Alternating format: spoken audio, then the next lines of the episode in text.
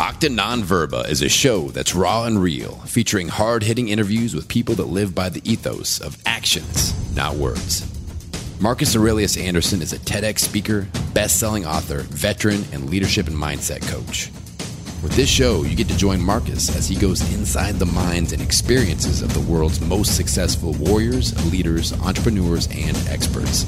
With each episode, you're going to get the philosophies, concepts, tactics, and strategies these leaders use to turn adversity into victory. Live an extraordinary life based on actions, not words. Now, here's your host, Marcus Aurelius Anderson. Octa non verba is a Latin phrase that means actions, not words. If you want to know what somebody truly believes, don't listen to their words. Instead, observe their actions. I'm Marcus Aurelius Anderson, and my guest today truly embodies that phrase. Adam Schaeuble is a full-time podcaster, podcasting business coach, and host of the top-ranked podcast, Podcasting Business School and Podcast Launch Tips. He also hosts the incredibly popular Low Carb Hustle with Danny Vega and the Keto Savage himself, Robert Sykes, both of whom are dear friends and also past guests. Adam's goal is to teach his students how that they can love their show like a hobby and build it like a business. Adam helps podcasters launch, grow, and monetize their podcasts so they can have a lucrative side hustle, connect with ideal customers and clients, get sponsorships, and create an impactful brand via podcasting. And if his warm, buttery voice sounds familiar, it's because I was lucky enough to have him narrate the intro and outros of this very podcast, Octa Non Verba. His areas of expertise include podcasting, badassery, and tomfoolery. Adam Schaeuble, how the hell are you, my friend? Marcus Aurelius Anderson. there it is. Oh my. Uh, we're going to have a little podtastic time here, Octa Non Verba fans. I'm excited to be here because I feel like I bring out the sillier side of Mr. MAA over here. And we have some tomfoolery. Like I know he's usually like, I'm Mr. Stoic and I smiled once in 1983, but like I get him to laugh all the time. So this is this is gonna be a lot of fun. Yeah, this is going to be a verbal representation of a French term called grabasse or grab ass, as you Americans would call it. But anyway, having said all that, starting with that, I would like to challenge you to dad jokes contest. Best two out of three wins. Go. Dad jokes. Like dad jokes. Is that like your mom jokes? Like your mom, your mom listens to my podcast or yeah, whatever you want to do, we can do any of those. I'll start if you'd like. Okay, go for it. Okay, these are corny, these are horrible. You're going to have to forgive us or love us, whatever it is. So, what do you call a person who has no head, no body, and no nose? Nobody knows. Horrible. I, I, thought you wanted to tell jokes about dads. we can do that too. I mean, you can do that as well. Dad jokes are corny and easy to remember. I've just got weird dad stories. Like the other day, I've got a six year old daughter and a 10 year old son. And like I get them after school and we get to chat a little bit, you know, on the ride home. I get the play by play, but they always try to one up each other. They're talking about jokes they want to play on me when I'm asleep, like tricks. And so my 10 year old son is like, we go through a few rounds. My 10 year old son, Henry's like, Dad, the next time you fall asleep, I'm going to put shaving cream in your hand and then tickle your nose. And then you're going to slap your face and you're going to have shaving cream all over your face. I was like, oh, that's cool. That's a pretty good one. And then my daughter, Hannah, goes, well, the next time you fall asleep, dad, I am going to give you a colonoscopy. And so I've got lots of stories like that. Like so, she always just, have to take it up a notch, right? He, she won. She we hit the buzzer on that one. That's that's a winner. A family member had recently had a colonoscopy. Described it to her, and it blew her mind. It was definitely the coolest thing she'd ever heard about sticking a microscope up the rear quarters and exploring. So it was fresh in her mind, but she has not yet pulled that trick off. So I'll I'll report back later. Well, I hope that you don't have to report back in any kind of affirmation with that. It sounds like a, a rough way to wake up. I'm, I'm sure that it would be a rude awakening to say the least for a lot of people involved in the whole thing. We've talked a lot about philosophy. We talked a lot about the way that you live your life. And even though we talk about humor, the Stoics had a lot of humor in their philosophy. Why do you think people see Stoics as like this just automaton that has no emotion, very dry, just like what you were describing about me earlier with the lack of smiling? Well, that's the joke within the people know. Like if you get me and Marcus and Danny Vega and Robert Sykes in a room, we're going to be crying from laughing so hard all the time. And we all practice stoicism like pretty hardcore. Like we subscribe to the Daily Stoic and the, the Daily Marcus Anderson and the whole thing. Like we do all those things.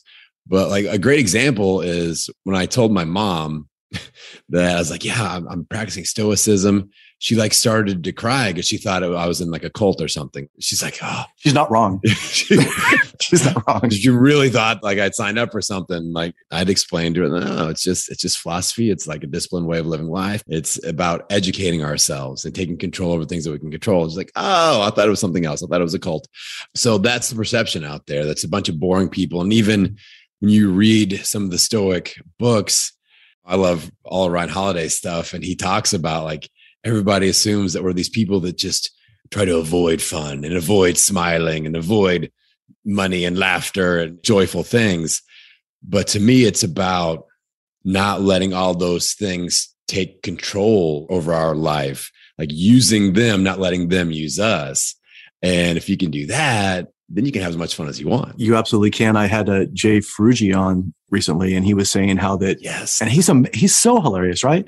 Another great bald man, uh, exactly. And at his live events, the very first thing they do is when they're up there, they get everybody to laugh because he says it makes you feel very safe. It breeds this camaraderie, and now we're all on the same page. And now this perspective is just it's a level playing field. Everybody's happy. You're already elevated in emotion. Now whatever you do thereafter is bonus, frankly.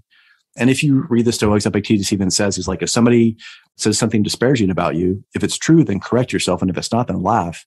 So if you have this resilience, you can laugh a lot of stuff off. And frankly, a lot of the stuff that's unimportant, you can just laugh it off because in the end, it's not going to hit you. It's just going to bounce off of you.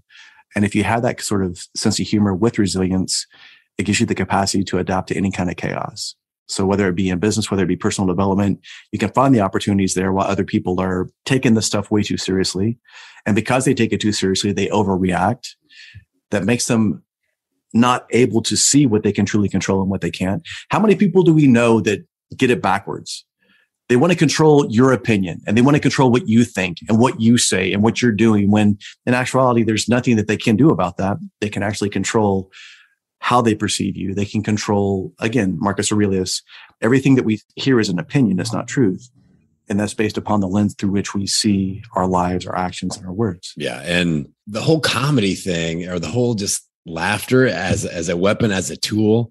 Jay Ferruggia is a, a great example of this. I, you know, Tom Singer. And so Tom talked me into doing stand up comedy. He's like, you've got to do it because it's going to make you a better speaker, a better communicator. It's going to make you a better podcaster, a better interviewer, better writer, better everything. Yeah. The whole thing, the whole thing. And so I'm, I'm like, all right, I'm down. And this is 2019. I'm down in Austin, Texas at KetoCon. And he's like, all right, I'm going to hold you accountable to this. Let's go. So he takes me to a dive bar called the Love Goat, which as you enter, there's a giant picture of two goats making love to each other. Like that's that's at the over the door. And then, you know, it's probably 600 square feet, maybe 800 square feet, and there's like 40 comedians in there packed in. And I come in with a crew because I had people from KetoCon coming. I'm like, hey, I'm gonna go do stand up comedy for the first time ever. Come and watch me. So I brought like 12 people with me, and they're like, who's the guy that brought people? Whoa, this guy must be a big deal. And Tom was like, you'll get five minutes. And then I, when I get up to stage, the guy shines his little cell phone light in my face. He goes, "You got three minutes." And I've been practicing for five minutes, so I was like, "Oh man, this, already this isn't this is not a, a good start."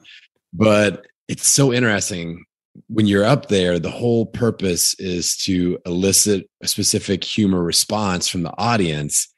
So when we're doing interviewing, it's just like communication back and forth, but to take communication to the next level, it's like, can I spark a specific emotion in that person I'm talking to, that audience, that audience member. That's why I love it. I've been I've been doing it ever since, and it's it has helped me quite a bit with my speaking and, and everything across the board. But I just got up there because I know people were like, "Well, how'd it go?"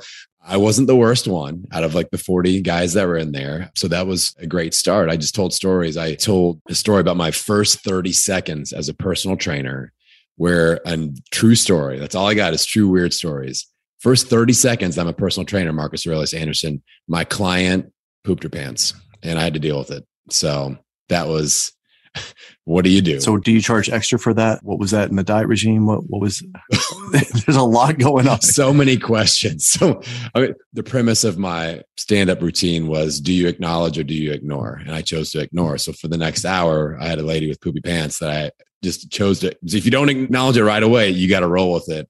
and every squat was a little squishy and it was it was awesome. Great stand-up routine. I was going to say that's what humor is made out of. It's made out of true events there's so many other things about humor that they don't understand that it's a force multiplier. So we were talking about people, Tony Blauer. Tony Blauer is an amazing, like, he has studied fear for 40 some odd years. He's worked with like top tier people at Delta, Delta Force, not like the airlines, but like the top military people throughout all law enforcement.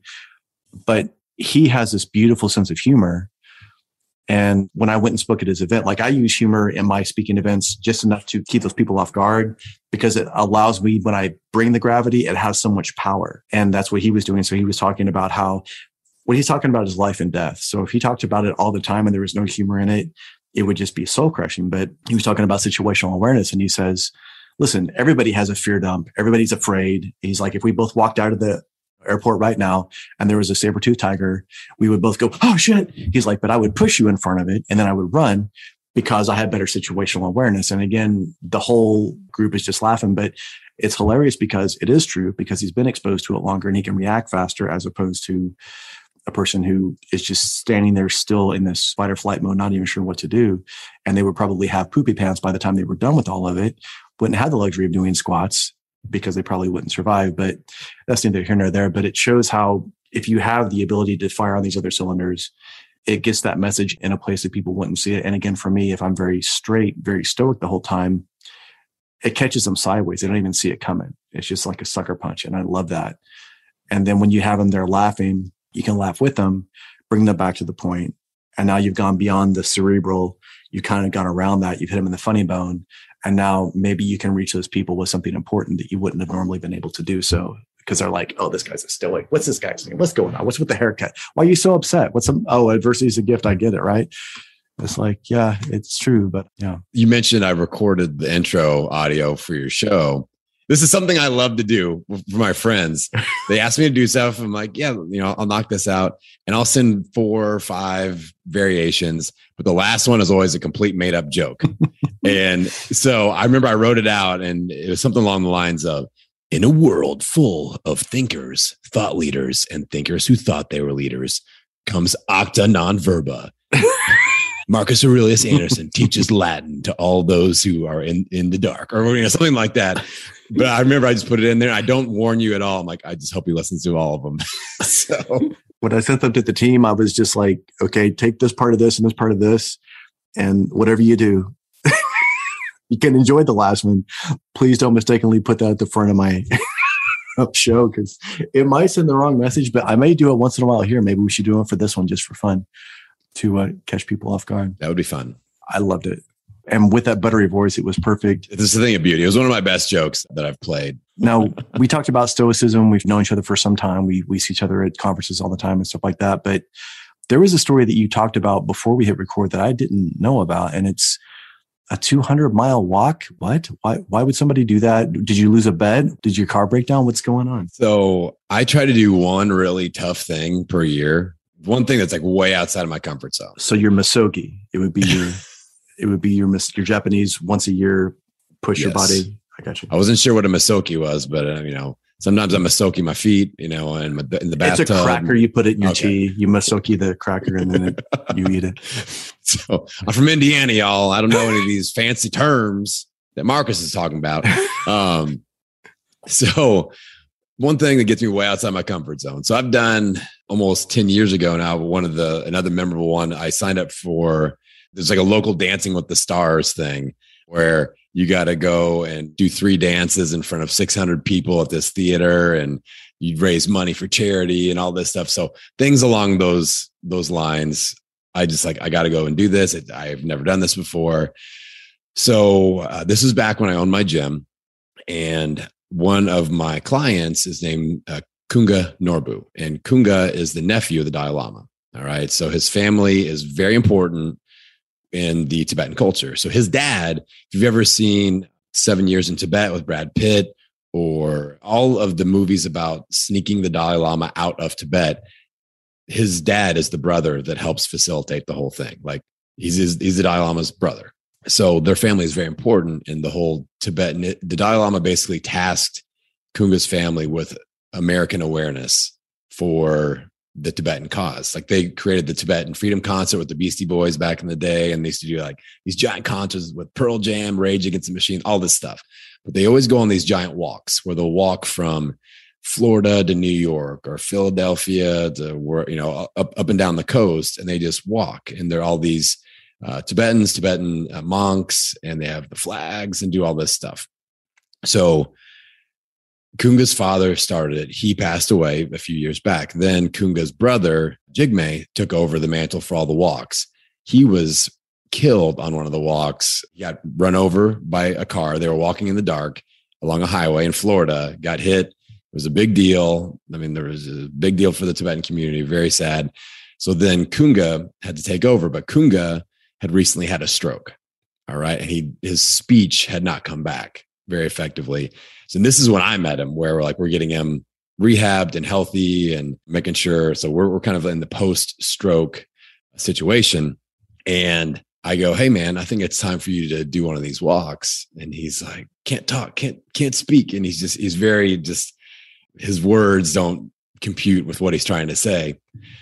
But I understood what he meant. I go, hey man, good news is I'm a big old noisy white guy, man. I said, I said, I know there's never been a non-Tibetan that's been involved in this. I would be honored to be the first one, but I can take this to a new level because we'll live stream the whole time. We'll be blasting out all over social media. They had never leveraged tech on any of this for anything. They would just walk to a town city hall, give a speech, walk to the next city hall, give a speech. It's all just word of mouth and newspapers.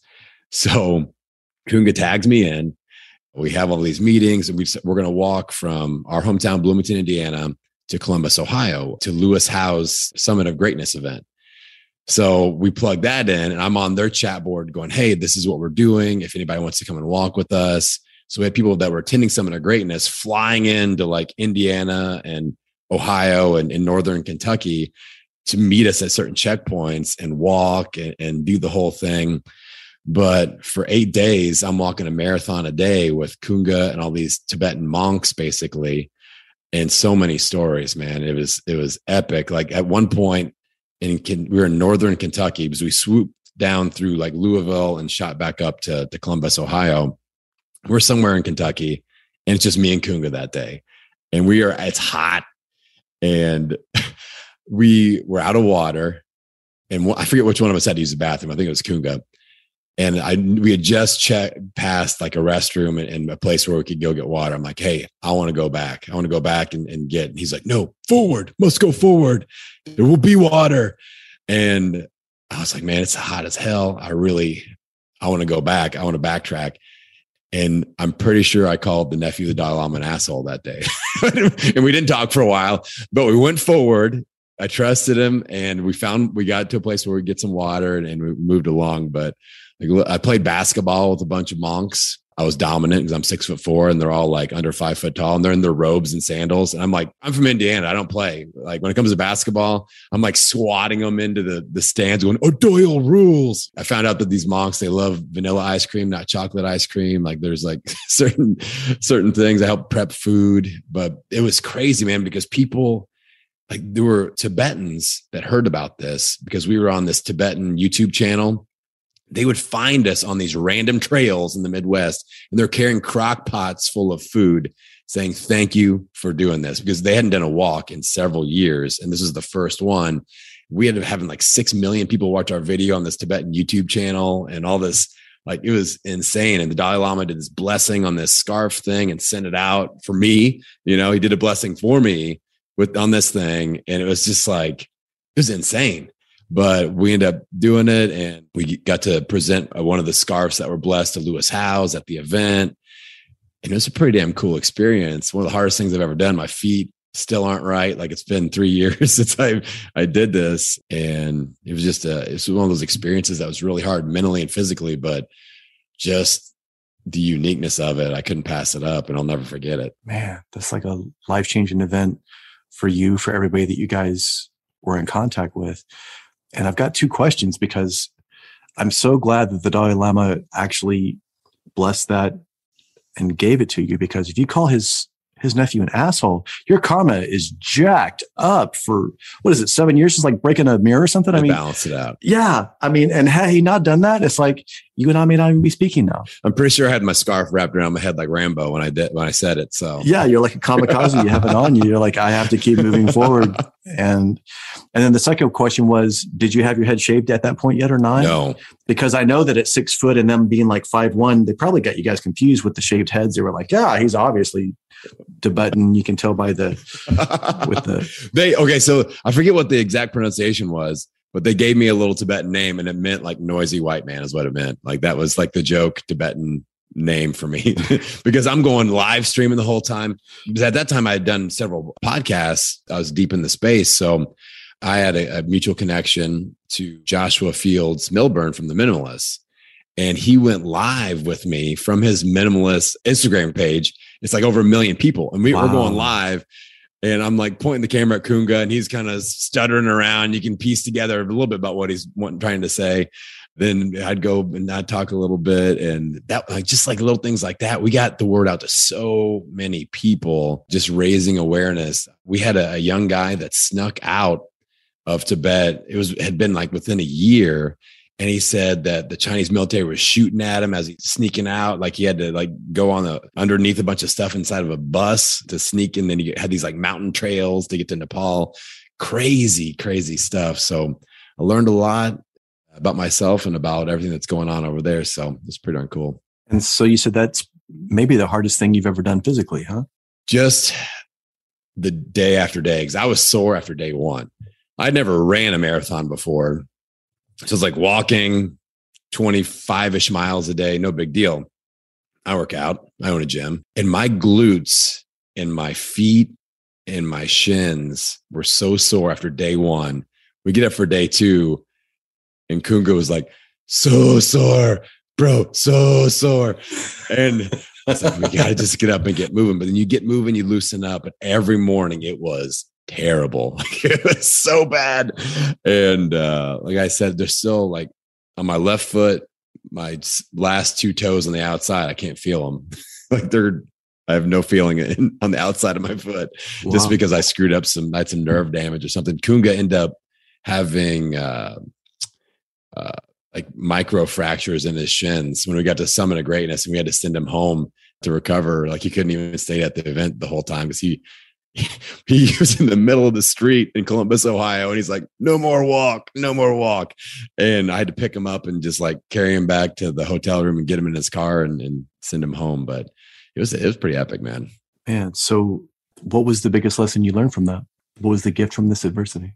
I think, well, for me, it was the beating that my body took it was still like that why for me was so much bigger. Every day I learned a little bit more about why we were doing these walks and the awareness that we were and the role that I was playing as the, the person that could bring media and extra attention. So even though the pain got worse every day, my why leveled up and meeting these people that were getting shot at and just had been through all these crazy stories with the Chinese government and all this stuff.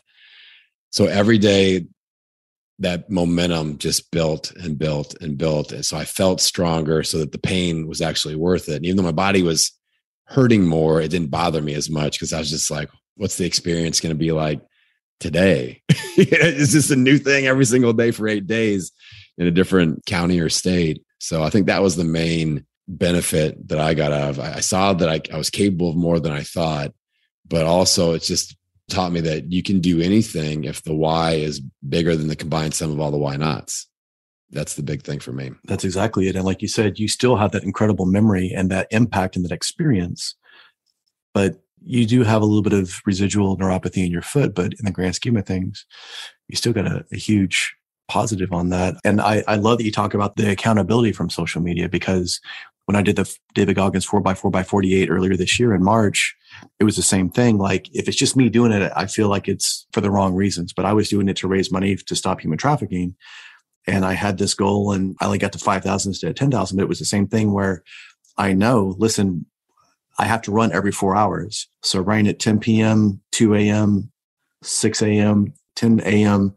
And then by that second day, like that first 28 miles, and then it's two o'clock in the morning and it's March and it's cold and it's wet and your body's sore and it's like, oh my God, I don't want to get up.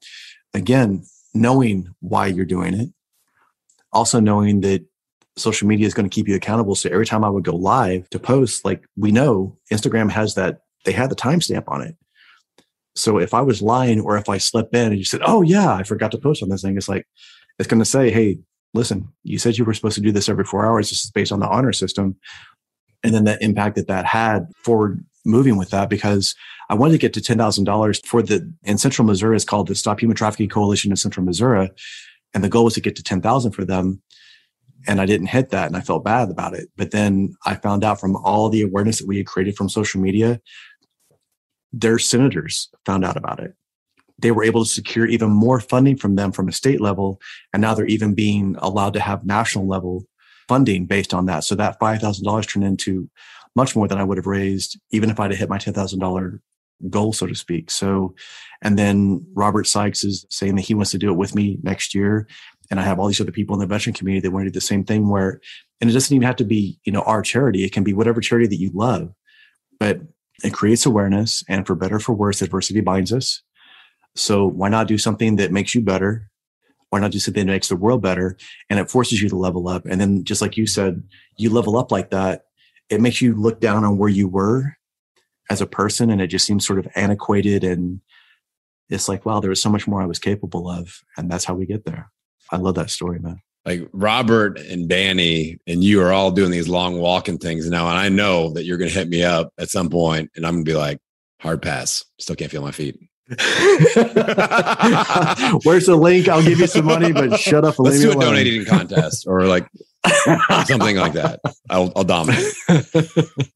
that was part one of my interview with Adam Schaeuble, creator of the Podcasting Business School and Podcasting Business Coach.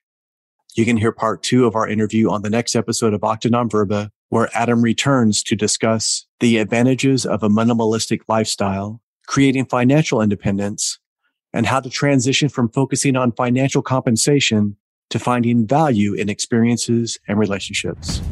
Until next time, live a life of actions and not words. Live a life of octa, non verba. Thank you for listening to this episode of Octa Non Verba. If this message resonates with you, please share it out with others on social media. Hit that subscribe button and leave a review for the show anywhere you listen to podcasts. To learn more, please go to marcusaureliusanderson.com and join his Octa Nonverba Inner Circle to get exclusive content, news, and information. Until next time, remember talk is cheap. Live your life based on actions, not words.